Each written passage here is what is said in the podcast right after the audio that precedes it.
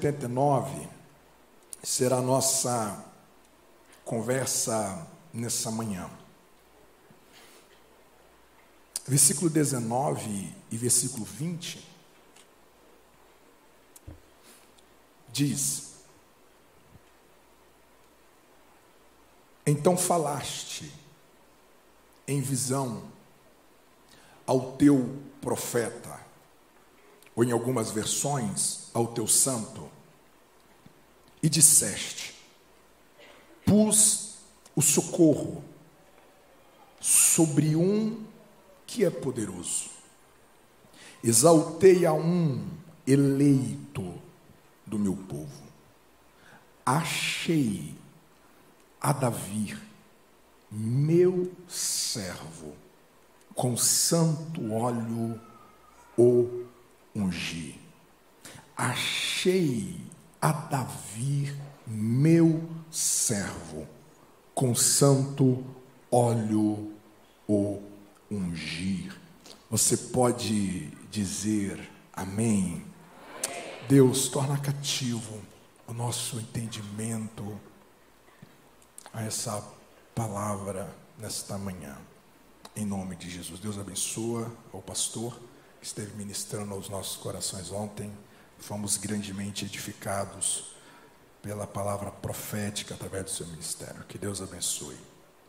O Salmo 89 é um salmo que ele é escrito por Etan, um poeta da tribo de Levi, que vivia em dias de uma grande crise nacional. Porque Israel vivia uma tensão a respeito das promessas que Deus havia feito através de Davi. A aliança que Deus havia feito a Davi parecia que ela não iria se cumprir. E então o salmista, na inspiração do Espírito, ele irá escrever este salmo para falar sobre a fidelidade de Deus e que a aliança que o Senhor havia feito com Davi, a sua descendência, essa aliança ela permanecia de pé. Isso é muito comum acontecer conosco após recebermos promessas de Deus e passado dias, semanas, meses e anos, você olha à sua volta e existe muitas situações desfavoráveis e incompatíveis com a promessa que você recebeu. Nesse tempo de crises, nesse tempo de incertezas, é importante você alimentar o seu coração de que o seu Deus, o seu Senhor, ele é fiel e toda palavra que ele libera ao teu respeito sobre a sua história, essas palavras jamais cairão por terra. Você pode dizer amém por isso? E no versículo em que nós lemos, o versículo 19, o versículo 20, o salmista, ele vai trazer uma conversa que Deus teve com o profeta. Alguns acreditam que seja o profeta Natã, outros acreditam que foi o próprio profeta Samuel. Deus está tendo uma conversa com o profeta. E é interessante porque as palavras de Deus ao profeta é a seguinte: Eu tenho procurado alguém, eu tenho procurado alguém para colocar algo dentro deste. Eu tenho percorrido a nação para que eu pudesse derramar algo dentro de, dele. E o texto vai dizer que enquanto Deus procura, ele encontra Davi. E a característica que Deus dará de Davi ao profeta que ele está conversando, é que Davi é um servo. Davi tem um coração de um servo, e Deus olha para o coração de servo de Davi. E então ele diz ao profeta: Eu coloquei, eu pus, eu derramei um socorro dentro de Davi. Eu coloquei uma graça de livramento dentro de Davi. Eu coloquei uma graça de libertação dentro de Davi. Isso, isso deve saltar diante dos nossos olhos nessa manhã. Que Deus só derrama algo tal em corações de servos. Deus procura corações de servos para derramar algo. Deus procura servos para que Ele possa colocar algo grande, algo poderoso ele procura corações de servos para que ele possa inserir algo que ele tem guardado de si para a terra, algo que ele tem guardado de si para a história, algo que ele tem guardado de si para esse tempo, para esta geração. E ele procura e diz: só um servo pode receber o que eu posso entregar. Só um servo pode receber a porção, o conteúdo que eu tenho para derramar. E ele encontra Davi e diz: É você, Davi. Vou colocar um grande socorro socorro dentro de você. Enquanto você viver, você será uma fonte de socorro e de livramento para o seu tempo. Por que, que Deus só coloca algo, algumas coisas Deus só coloca dentro do coração de servo? Porque Deus sabe que aquilo que Ele coloca dentro do coração do servo não ficará apenas para Ele. Quando Deus coloca algo dentro de um coração de um servo, Ele sabe que este servo fará com que isso flua, fará com que isso funcione, fará com que isso se expande, fará com que isso se amplie. Ele sabe que quando Ele coloca algo grande dentro de um coração de um servo, isso jamais ficará na inércia. A pergunta nesta manhã é se Deus pode encontrar em você um coração de servo, porque tem algo muito grande que Ele quer liberar sobre você. Quem nessa manhã será achado pelo Senhor? Quem nesta manhã pode gritar aos céus dizendo: derrama dentro de mim, coloca dentro de mim, porque eu não vou enterrar, eu não vou abandonar, eu não vou deixar deixar para trás, eu não vou deixar à beira do caminho o que o Senhor colocar dentro de mim, os teus olhos verão a multiplicação. Ele está procurando alguém interessante que a palavra achar aqui também pode significar eu encontrei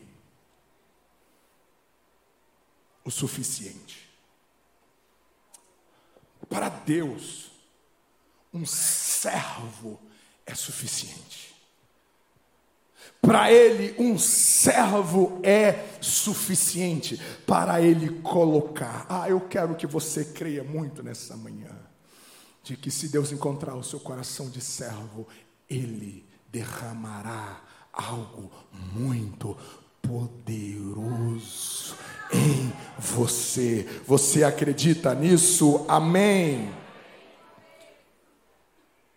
Eu acredito que o primeiro cenário que faz mais sentido para essa conversa que Jesus está dando com o profeta, eu acredito que seja o contexto de 1 Samuel 17. Porque Deus está dizendo, profeta, eu coloquei um socorro dentro de Davi, ele será o meu socorro para esta nação. Eu escolhi para que ele seja um livramento para o meu povo. E eu acredito que o cenário de 1 Samuel 17 é o cenário que primariamente faz o maior sentido para aquilo que Deus colocou dentro de Davi como seu servo. E é sobre este cenário que eu quero pensar nesta manhã. O sentido que Deus faz em colocar um socorro dentro de um servo para tempos complexos. Um servo em tempos complexos. Nós abrimos a Bíblia em 1 Samuel 17 e você se depara com um cenário de batalhas. Você se depara diante de um cenário de guerra. Talvez você não se atentou, mas quando você chega perto do texto, quando você chega perto do texto, você percebe que há um conflito entre os filisteus e Israel, e o texto vai dizer que entre os filisteus se levanta um homem por nome de Golias. Eu sei que esse nome não é novidade para nenhum de nós. Mas talvez você não percebeu, mas se você chegar perto do texto, você verá que a Bíblia vai dizer que Golias era de Gate.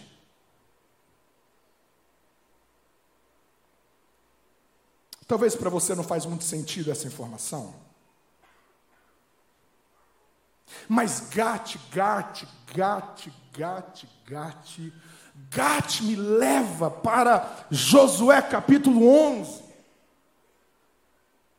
Gate me remete a Josué capítulo 11, quando Josué está liderando o despovoamento da terra, e Deus deu um comando para Josué. Deus havia dado a Moisés, e esse comando é colocado em Josué de igual modo. Deus diz assim: quando vocês chegarem à terra, vocês não devem manter ninguém vivos. Vocês não devem preservar nenhum desses inimigos, porque se eles forem preservados, eles serão espinho para os vossos olhos, eles serão laços para os vossos pés, eles serão aguilhões para as vossas virilhas. E o texto vai dizer no capítulo 11 de Josué que Josué ele cumpre, ele está obedecendo, ele é um servo, ele está obedecendo, ele está obedecendo, mas quando ele chega em Gate, Gate era a terra dos anaquins, anaquins é, gigantes. Quando ele chega em Gate, a Bíblia vai dizer que ele deixou viu alguns gigantes. Nós só temos Golias em 1 Samuel 17, porque Josué os deixaram vivos lá atrás.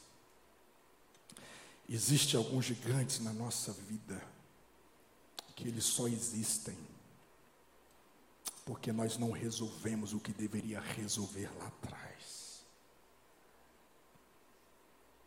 Existem algumas consequências que elas gritam porque nós fomos obedientes parcialmente em alguns comandos de Deus em momentos cruciais da nossa vida.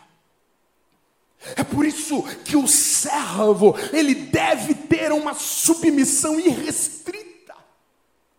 É por isso que o servo, Deus espera dos seus servos que diante de um comando, diante de uma palavra que Ele libera para você cumprir, para você obedecer na sua personalidade, na sua vida familiar, todos os comandos de Deus na sua vida. Você não pode pensar que obedecer 99% já basta. Você não pode pensar que se você obedecer 90%, Deus vai bater palma. Quando Deus libera uma palavra para você obedecer, você deve, você deve obedecer plenamente os comandos de Deus, porque todas as vezes que você obedece parcialmente, você mantém gigantes para te afrontar e assombrar em algum momento da sua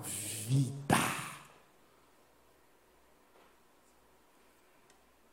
Esta manhã, quero saber quem vai dar um grito no mundo espiritual, dizendo: Eu vou obedecer plenamente os comandos de Deus. Se depender da minha obediência, não haverá Golias no meu futuro.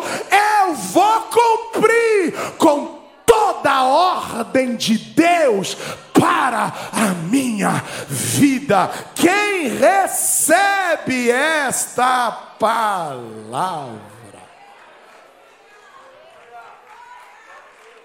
Aplauda, aplauda, aplauda o Senhor. Aplauda-o.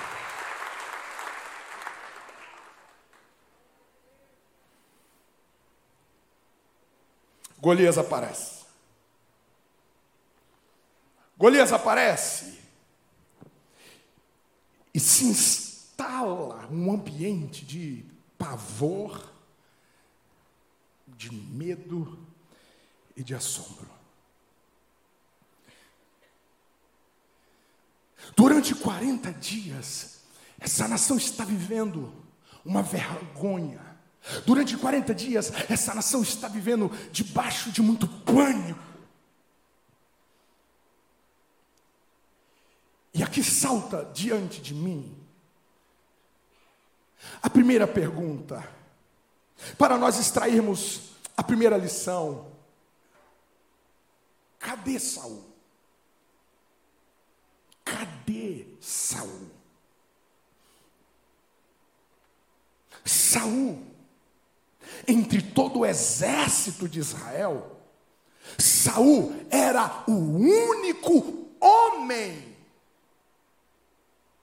que tinha vantagem favorável diante de todo Israel para encarar Golias.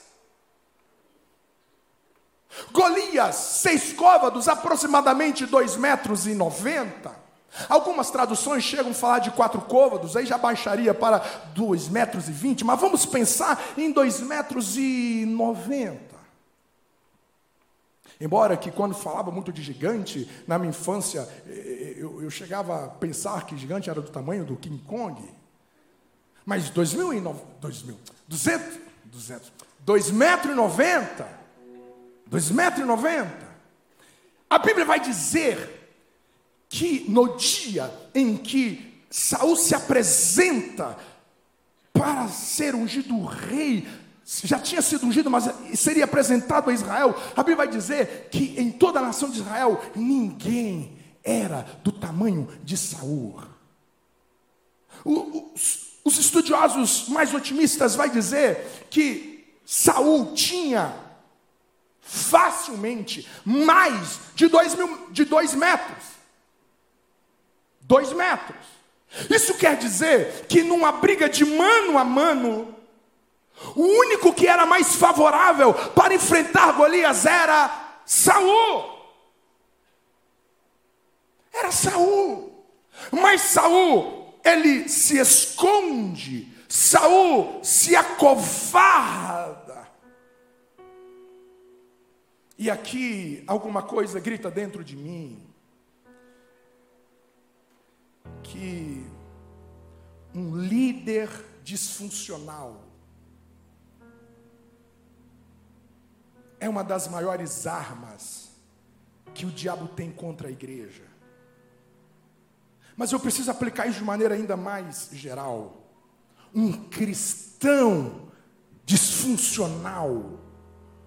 Um cristão disfuncional é a maior arma que o diabo tem contra a igreja. Você pode repetir isso comigo, porque eu, eu, preciso debruçar um pouco mais sobre isso. Diga após mim: um cristão disfuncional é uma das maiores armas que o diabo tem contra a igreja. Não é o islamismo, não são as resistências transculturais resistentes ao evangelho não são as cortinas de ferros que, que se constrói no mundo moral, intelectual, acadêmico e espiritual ao redor do mundo contra a igreja. Não! A maior arma, a maior arma que Satanás tem contra a igreja é quando ele encontra um servo que não funciona. É quando ele encontra um cristão que não funciona segundo o seu chamado.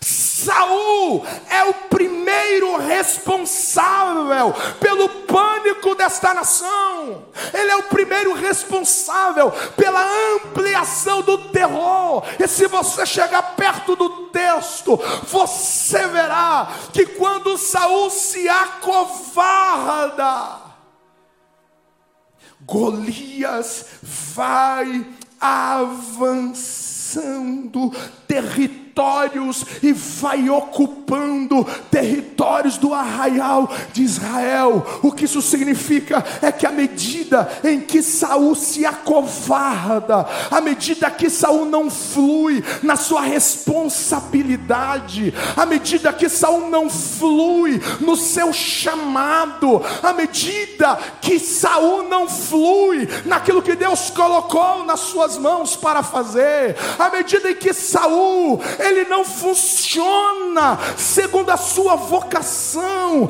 à medida em que ele se intimida, à medida em que ele se retrai, à medida em que ele se priva, à medida em que ele se confina. Golias vai ganhando território território. Todas as vezes que Satanás olha para um cristão disfuncional, o que é um cristão disfuncional? É um cristão que ele carrega a função, ele carrega o título, ele carrega a nomenclatura, mas aonde que ele está? Ele não flui a partir do dom que ele já recebeu, ele não flui a partir do talento que ele recebeu, ele não flui a partir do ministério que Deus o confiou, e quando ele fica na inércia, quando ele se torna um consumidor de culto, quando ele se torna um sanguessuga religioso, quando ele se torna um inerte espiritual, ele nunca se envolve em causa alguma ele nunca se envolve em um projeto que vai além do seu benefício próprio, ele nunca se desloca para novas realidades, ele nunca abraça novos desafios. Não, não, não, ele vive no seu mundo.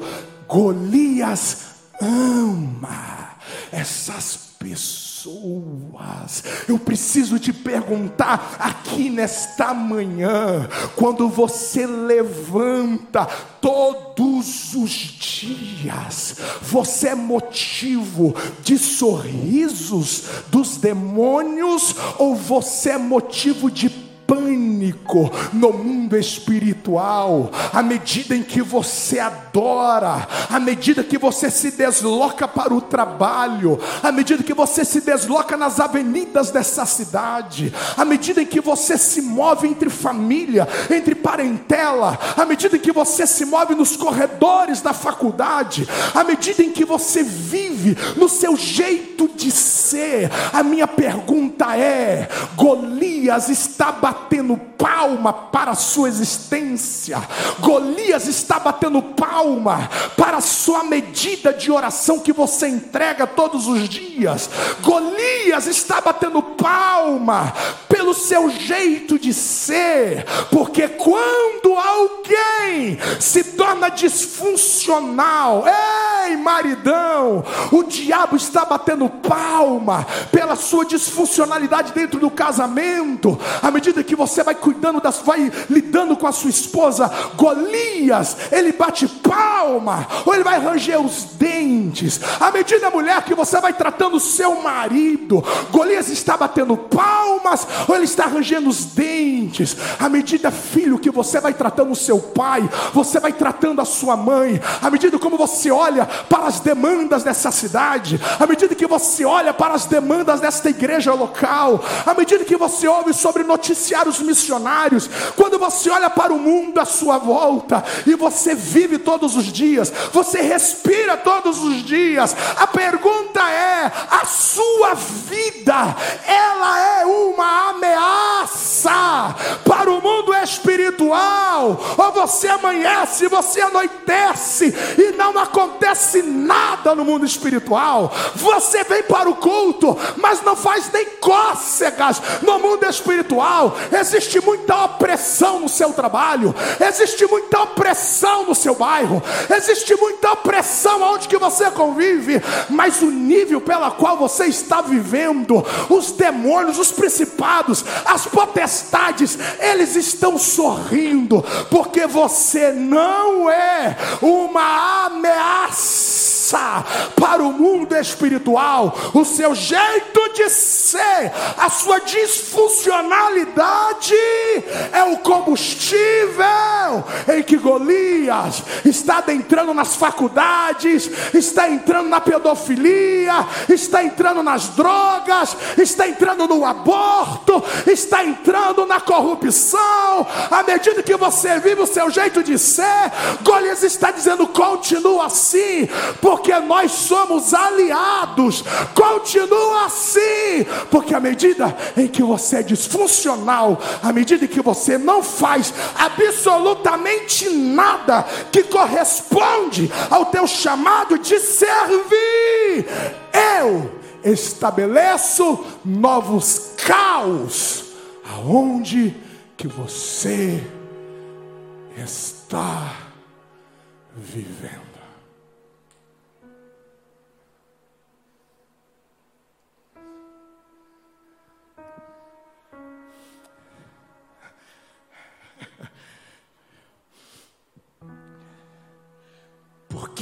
Saul está assim? Saul está assim, Saul está disfuncional. Porque o espírito de Deus já não se move mais nele. Pessoas disfuncionais ou o espírito não mais os guia. São apenas pessoas religiosas ou o Espírito está lá, mas está asfixiado. Aí vem Paulo gritando: não, não, não, não, não, não, não suprime, não, não, não, não vem asfixiar não apagueis o Espírito. Eu venho trazer uma notícia. Enquanto Saul está sentado na cadeira e na poltrona da sua covardia, assistindo o caos acontecer, assistindo a frieza acontecer, e ele não se move. Isso é para ele, mas ele não se move. Vem um menino andando por ali, e Deus colocou um socorro dentro dele, e quando Davi chega naquele lugar, as coisas não permanecem intactos ali. Quando Davi chega, as estruturas demoníacas, as, os principados e potestades não permanecem intactos. Táquitos. Eu venho gritar nesta manhã para o mundo espiritual ouvir. Nós estamos diante de um exército de servos que Deus colocou dentro de nós, algo que vai ser uma grande ameaça. Venho gritar que eu estou decidido de ser uma ameaça contra as estatísticas do divórcio. Eu estou decidido que eu vou ser uma ameaça contra a indústria da pornografia. Eu estou decidido que eu vou ser uma ameaça para o mundo do crime. Eu vou ser uma ameaça para a frieza espiritual. Eu vou ser uma ameaça para a apostasia eu serei uma ameaça para a filosofia do aborto, eu serei uma ameaça para o espírito do suicídio, eu serei uma ameaça. Deus colocou algo dentro de mim que quando eu respirar, o mundo maligno ficará apavorado. Quem recebe esta palavra?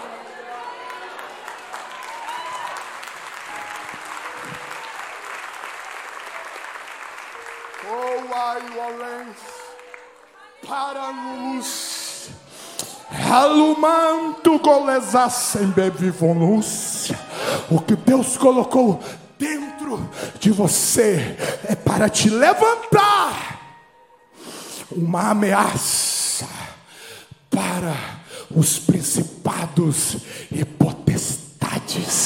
Eu vou ser uma ameaça para o espírito de enfermidade, aonde que eu estiver, eu vou confrontar, eu vou orar, eu vou colocar as minhas mãos, eu serei uma ameaça para as legiões que vão entrar no meu caminho, eu vou ser uma ameaça quando eu adorar, quando eu orar, quando eu jejuar, o diabo vai ficar perturbado, eu vou funcionar, eu vou fluir eu vou fluir no poder do Espírito. Alguém está entendendo esta palavra? Alguém recebe esta palavra? Adora o nome do Senhor.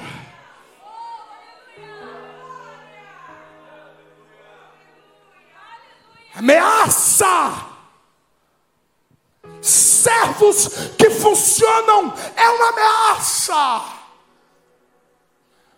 Servos que funcionam não ficam pés sujos quando ele está por perto, porque a bacia está por perto, a toalha está por perto. Aonde que eu estiver, eu vou lavar, eu vou tocar, eu vou abraçar, eu vou amar, eu vou perdoar. Alguém recebe esta palavra? Aiualaio Joe lançaio e comúria. Alácia bafanzio. Deus quer te levantar nesta manhã como sendo uma grande ameaça para as fortalezas que se erguem nesse tempo. O seu casamento deve ser uma ameaça. O seu casamento é uma ameaça para essa cultura do divórcio descartável. O seu casamento deve ser uma ameaça. A sua sexualidade é uma ameaça para a prostituição. A sua sexualidade é uma ameaça para a prostituição. A sua sexualidade é uma ameaça para o mundo da imoralidade. Você é uma ameaça. Quem recebe esta palavra? Nenhum servo é chamado para ser inofensivo ao mundo espiritual. Nenhum servo ele é chamado para assistir cenários como espectador. Enquanto Saul durante 40 dias não se move para nada. Poucos minutos depois da chegada de Davi, o cenário não era mais o mesmo. Porque quando o servo funciona, ai,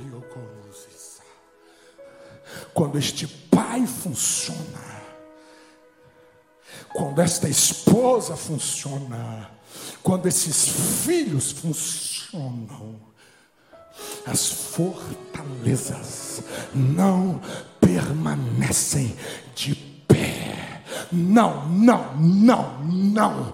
O Espírito Santo não veio para dentro de nós para ficarmos roendo unhas e assistindo às piores previsões do nosso tempo. Não! O Espírito não veio para dentro de nós para ficarmos dizendo: é, a igreja não é mais a mesma. Se Cristo não voltar daqui a 10 anos, o que será desta igreja? Ei! O Espírito veio para dentro de nós para que uma fogueira seja acesa dentro de nós. O Espírito veio para dentro de mim, para eu me levantar todos os dias, ser um sentinela, ser um maralto, ser um propagador das boas notícias, que as portas do inferno não prevalecerá contra a igreja.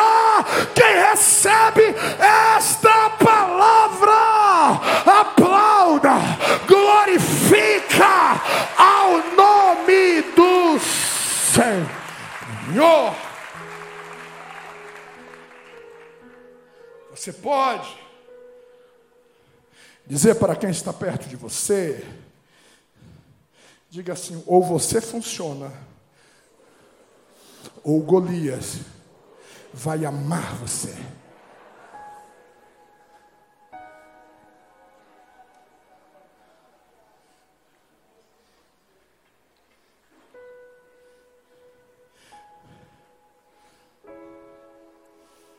Leonardo Ravenil vai gritar. Eu quero ser o primeiro da lista dos procurados de Satanás. Quando entrar na presença de Deus para adorar, eu quero adorar de uma tal maneira que as correntes do cárcere vão ficar abaladas. Aí o de Colosa acende comúncia. Ah, eu sinto de ministrar um pouco mais sobre isso. Eu sinto Deus te dizer para ti, meu filho, não tem a ver com seu tamanho, não tem a ver com a cor da sua pele, não tem a ver, não tem, tem a ver com aquilo que eu coloquei dentro de você. Já está aí dentro, já está aí dentro, já está aí dentro. Oh glória, alguém pode adorar por esta palavra. Alguém pode adorar por essa palavra. É por isso que o diabo fará de tudo para você desistir do chamado. O diabo fará de tudo para você desistir da sua chamada, do seu ministério, da sua vocação. É por isso que o diabo fará de tudo para você parar de funcionar. Porque se você parar de funcionar, o caos vai crescer a sua volta. É por isso que Paulo dá um grito para Timóteo, dizendo: Timóteo, desperta o dom que eu te dei, desperta o dom que recebeste do Senhor. A palavra despertar ali coloca fogo, Timóteo, desperta, tira a poeira, coloca isso para funcionar, porque dons parados agrada Golias, talentos enterrados agrada Satanás. Desperta este dom Timóteo, coloca fogo neste dom, Timóteo. Vai para a rua, vai pregar, vai discipular, vai orar, vai tocar pessoas, porque enquanto o dom estiver em movimento, o império das trevas estará sendo abalados esta manhã. Se depender dos céus, todos os dons aqui nesta manhã serão renovados, serão tocados, serão expandidos. Quem recebe esta palavra? Glória! Glória! Glória! Glória! Acenda-se. Funciona-te. Você não pode sair dessa conferência elogiando as pregações e dizer uau. E você voltar para o seu contexto e as coisas, e Golias continua avançando. Você não pode sair dessa conferência. E nessa próxima semana, você não adicionou nada na sua agenda. Você não adicionou nenhum serviço. Você não adicionou nenhuma ação que sinaliza bem alto dizendo: eu não estou mais no mesmo lugar de ontem. Deus grita para você esta noite: não é o teu inimigo que é super poderoso é a sua vagarosidade, é a sua inércia, é a sua timidez que tem sido combustível para o avançar de Golias. Eu creio que o que vocês receberam sexta-feira, o que vocês receberam ontem, o que vocês receberão nesta manhã, o que vocês receberão hoje à tarde, hoje à noite, amanhã à noite, eu tenho absoluta certeza que nós sairemos fluido pelo Espírito de Deus. Vai ter novidade nesta casa, vai ter novidade nesse trabalho. Algo vai acontecer. Quem recebe e crê nesta palavra. Chega perto do texto e você verá que, se em primeiro lugar, um servo que funciona, as coisas não permanecem do mesmo jeito, nem aqui, e muito menos no mundo espiritual. Você vai olhar para o texto e você verá que em nenhum momento Deus mandou Davi enfrentar Golias. Em nenhum momento, gente. Em nenhum momento Jessé mandou Davi enfrentar Golias. Em nenhum momento os irmãos de Davi mandaram ele enfrentar Golias nem Saul espontaneamente ordenou para que Davi viesse enfrentar Golias. Nem Deus, nem Jessé, nem os seus irmãos e muito menos Saul. Isso me choca. Me choca ainda mais quando eu percorro pelas Escrituras e eu fico sabendo que Deus também não mandou Neemias reconstruir as muralhas. Na minha cabeça, aquela grande obra ousada foi depois que Deus apareceu em visão para Neemias. Foi depois que Deus gritou bem alto nos ouvidos de Neemias, dizendo: Neemias, eu te chamo para uma grande obra, vai lá e reconstrói as minhas muralhas. Mas Deus não faz isso, nós não encontramos em nenhum momento no texto Deus dizendo: vai lá.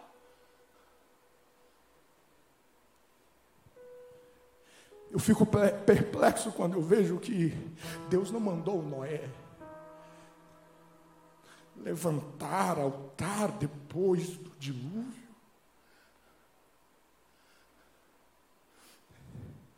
Salta diante dos meus olhos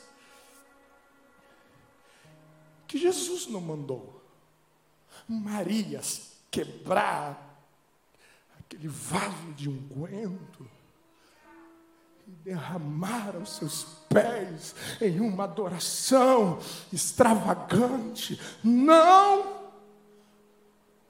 Pedro não mandou, João não mandou, Tiago não mandou, nenhum dos discípulos mandaram Jesus pegar a bacia e pegar a toalha.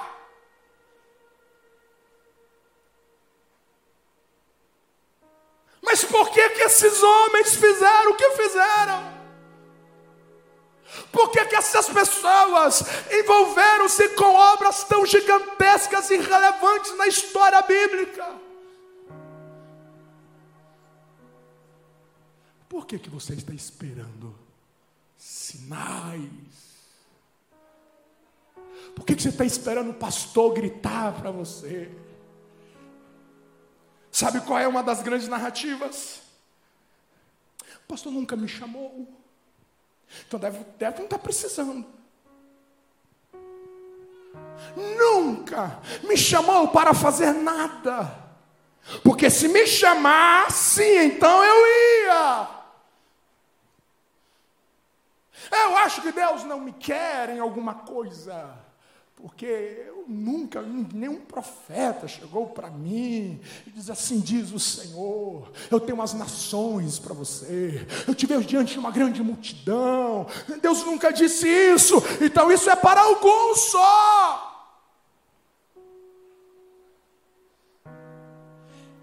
esse discurso, essa narrativa, vai massageando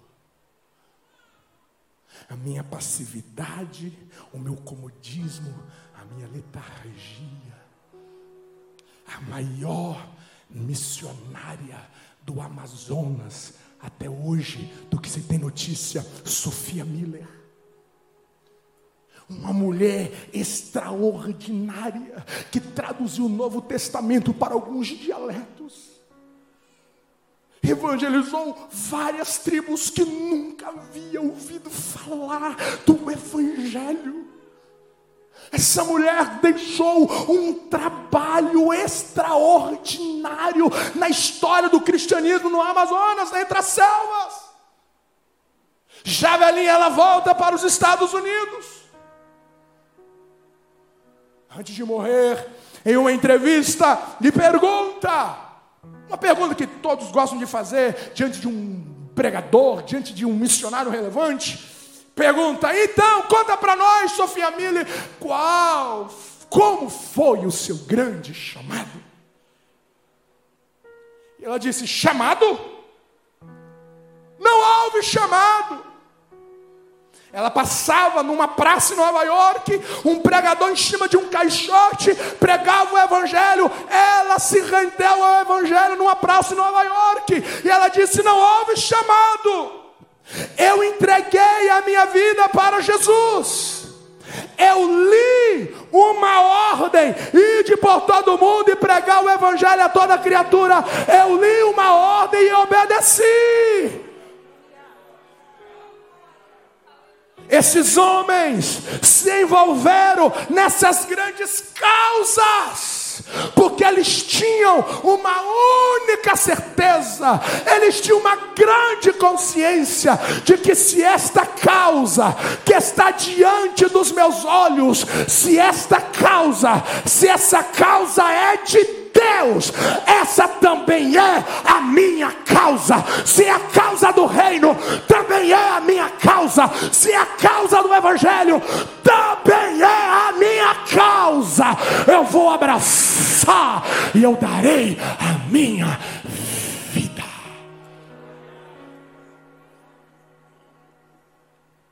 Eu não precisarei de credenciais para colocar as minhas digitais em lugares, em pessoas, em ambientes, servos que fluem, não espero trompetas tocarem. Um pastor chamou um líder de jovem e chamou um rapaz, um jovem obreiro e diz assim: Deus mandou te colocar como líder de jovens. Ele disse assim: jovem? Não tem nenhum jovem. Que jovem que eu vou liderar nessa congregação? O pastor estava dentro de um carro, ele abaixou a janela do carro e disse assim: Olha aí os seus jovens aí no bairro. E a nossa cidade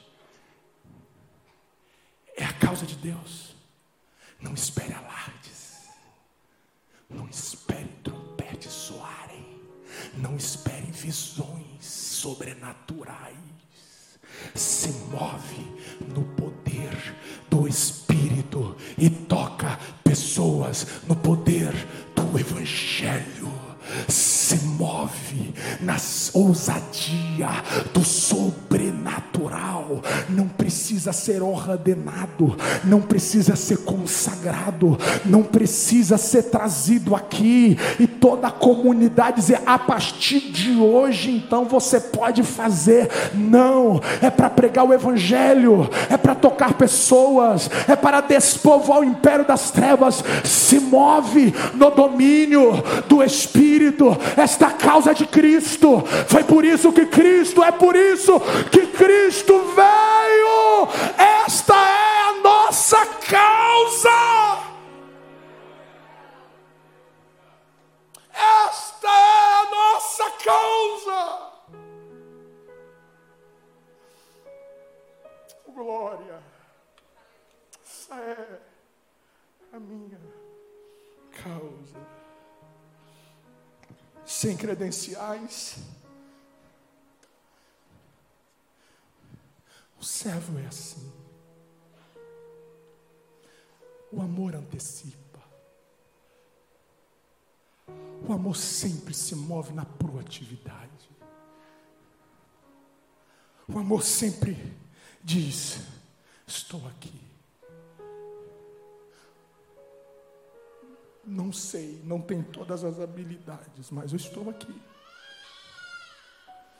Eu estou aqui. Qual é a decisão que você vai tomar aqui nessa manhã? Qual é a causa que você vai abraçar a partir desta manhã? Sem esperar grandes megafones chamar o seu nome. Qual é a tua rendição? ou tu vai continuar esperando o teu líder gritar o seu? Você vai esperar o pastor ir lá na sua casa? O que, que você aguarda?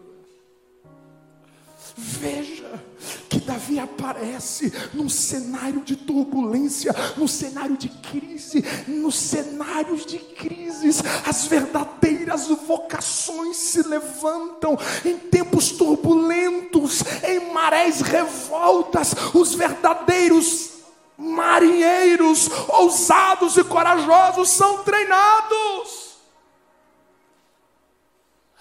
Crise não veio para nos intimidar, a crise veio para revelar a nossa identidade e o que nós carregamos por dentro. Golias veio trazer pânico, Golias veio trazer apavoramento, Golias veio trazer assombro, Golias veio trazer terror, mas Davi carregava o grande livramento para aquele cenário.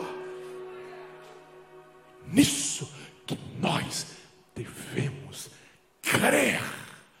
É nisso que nós devemos crer, que quanto igrejas, nós carregamos o socorro, o livramento para esta geração.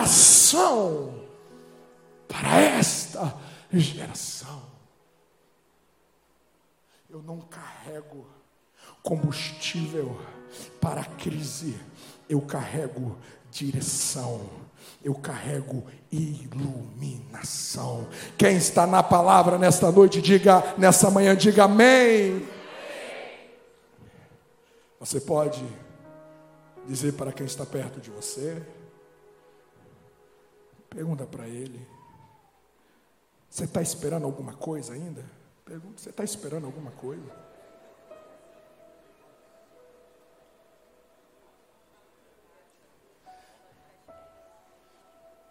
Você está esperando alguma coisa?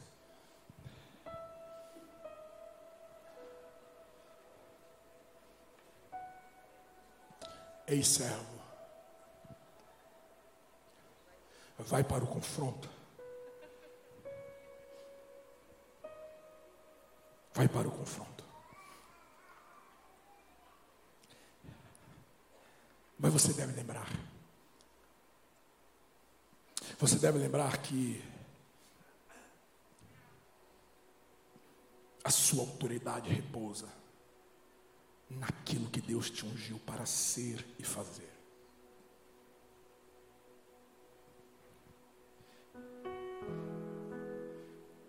Davi se move na direção do caos. E quando ele decide se mover, Saul se apresenta e tenta substituir as suas vestes. Só que tem um detalhe. Quando o profeta encontrou Davi lá na casa e derramou óleo sobre a sua cabeça, Deus derramou óleo sobre Davi como pastor e na roupa de pastor o óleo desceu sobre o pastoreio de Davi.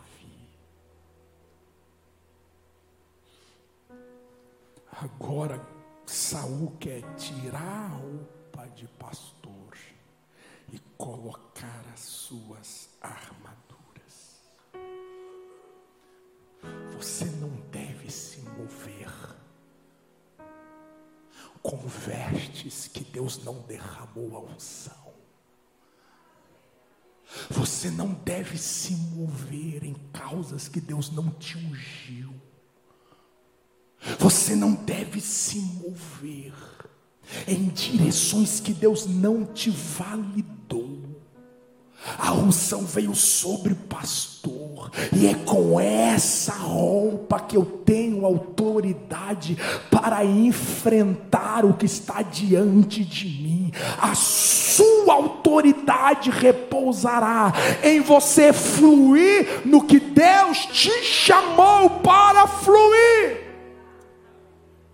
Não adianta correr da vocação, não adianta correr do seu ministério, não adianta correr do seu chamado. A sua autoridade estará quando você se render ao que Deus te chamou para ser, e te chamou para fluir diante dele, a partir do dom, a partir do talento e a partir do caminho que ele já planeou para você materializar aquilo que Ele Não aceite novas vertes que não corresponde com a unção que Deus já colocou sobre nós. Não aceite novas vestes que contraria, que não converge com aquilo que Deus nos ungiu pelo Espírito para viver neste tempo. Nós somos uma igreja de consciência e de visão pentecostal. Nós cremos biblicamente que os dons do Espírito Santo de Deus começa abundantemente em Atos, mas não termina em Atos dos Apóstolos. Os dons do Espírito vai varrer o primeiro, o segundo, o quarto século, chegará até a nós. Não aceite que alguém coloque roupas do sensacionismo em você falando que você não precisa crer, que o Espírito Santo ainda faz, que o Espírito Santo ainda usa em profecias, que Jesus ainda batiza com seu Espírito. Não aceite essas vestes. Deus nos ungiu na convicção que esta igreja está debaixo do fogo do Espírito, uma igreja que se move no sobrenatural sobrenatural nas dons e ninguém tirará de nós essa consciência, essa convicção. Esta palavra, ela é perfeita, ela é infalível e ninguém vai tirar isto de nós. Permaneceremos na unção que foi derramado sobre a nossa cabeça. Quem recebe esta palavra, aplauda e glorifique ao Senhor. Não deixe de crer naquilo que um dia você já viveu. Não abandone aquilo que um dia você experimentou no espírito.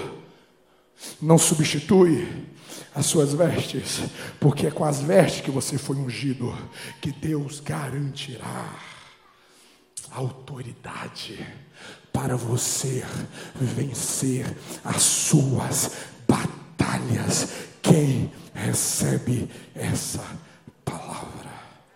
Eu termino dizendo: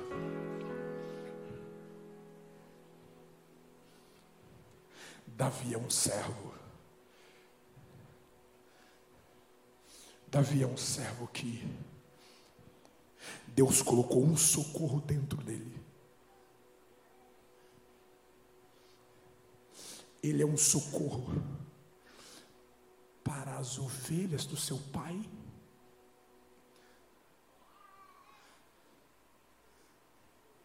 Ele é socorro para a nação de Israel. E ele é socorro para a família do seu pai. Porque com a sua vitória, a casa do seu pai nunca mais pagaria impostos. Existem alguns estudiosos que chegam a sugerir que essa vitória de Davi, essa aliança que Saul fez, todos os impostos da casa destes, deste que vencer, será perdoado. Há quem sugere que com essa aliança que Saul fez, é a causa que a tribo de Judá nunca mais pagou impostos. Por isso que Jesus não pagava imposto, porque era da tribo de Judá. Há quem diga que o que Davi fez teve uma repercussão geracional. Se é ou se não é, o próprio contexto vai nos dizer isso mesmo. Olha o livramento que Davi foi para as mulheres. Elas não seriam levadas escravas. As jovens não seriam estrupadas.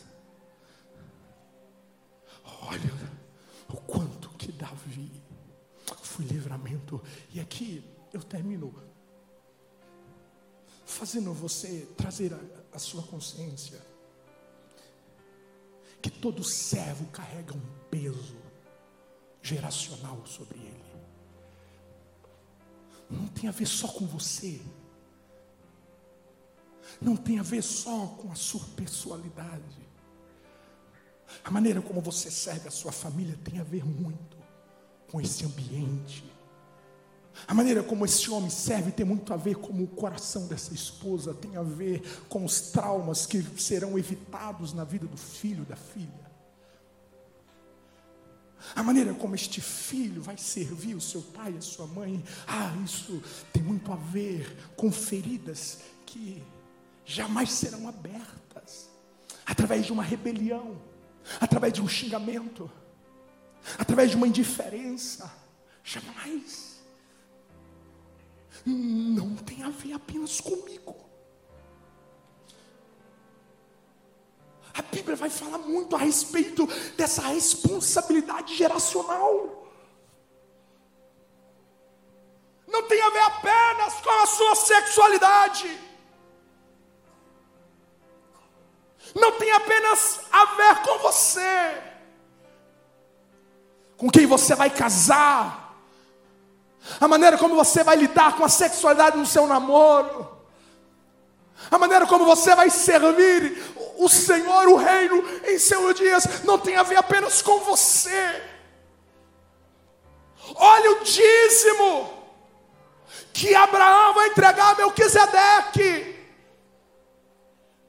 O escritor aos Hebreus vai dizer que o ato, o ato de Abraão entregar o dízimo para Melquisedeque, não era só Abraão que estava entregando o dízimo, mas toda a sua descendência, inclusive a tribo de Levi. É mentira de Satanás que a sua vida tem a ver com o seu nariz, tem a ver com você e com você. Não. Responsabilidades geracionais. A nossa missão transcende o meu túmulo. Então não tem a ver e eu apenas, ah, tá bom, vou assistir esse líder que está falando, tá bom, eu vou assistir essa necessidade né, de, da igreja. Uh, não! Tem a ver em você entrar no mundo espiritual e preparar caminhos para toda uma descendência que virá através de você, não apenas descendência sanguínea biológica, mas descendência daqueles que você gerará para Deus no seu reino. Quando eu sirvo com responsabilidade, eu tenho a consciência que o meu sacrifício hoje, que a minha entrega hoje, terá uma repercussão se Cristo não voltar para gerações que virão após mim. Não tem a ver apenas com aquilo que eu entrego hoje no culto, não tem apenas aquilo que eu me envolvo hoje, tem a ver com as crianças que vão crescer nesse mesmo ambiente, nessa mesma atmosfera. Não tem a ver, ah, tá bom, o que eu tenho a ver com os dons espirituais, o que eu tenho a ver com curas, o que, que eu tenho a ver com este sobrenatural, ah, me deixa em paz, eu quero só viver a minha vida. Não, não tem a ver apenas com você. Se as nossas crianças crescerem entre nós e nunca ver cegos enxergarem, nunca ver mudo falarem, nunca ver cancerosos serem curados, vai chegar um dia que quando falarem que Jesus cura, eles vão dar risadas, porque cresceram num ambiente em que eles nunca viram tais sinais e prodígios não tem a ver comigo, não tem a ver apenas com meu umbigo, tem a ver com uma responsabilidade geracional. Levanta-te nesta manhã, coloca a sua mão no arado que Deus te colocou, coloca-se à disposição do reino neste reino, porque se depender de você, entregando diante do Senhor, Deus está prometendo: eu vou tocar gerações depois de você.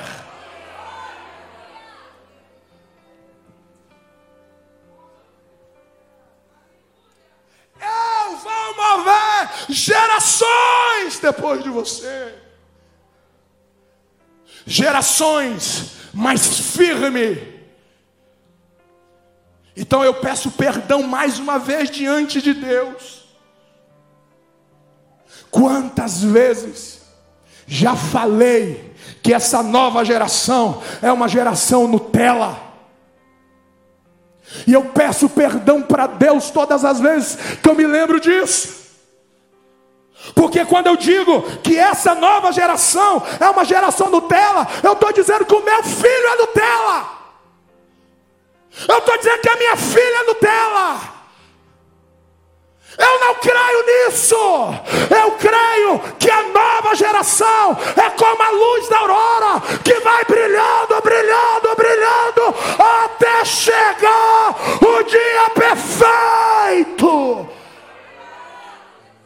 Se Cristo não voltar, as melhores pregações ainda serão pregadas, os melhores louvores ainda serão compostos, as melhores poesias ainda serão feitas. Quem recebe esta palavra? Se esta será uma geração Nutella, então essa responsabilidade, ela é minha, ela é minha, ela é minha, ela é minha.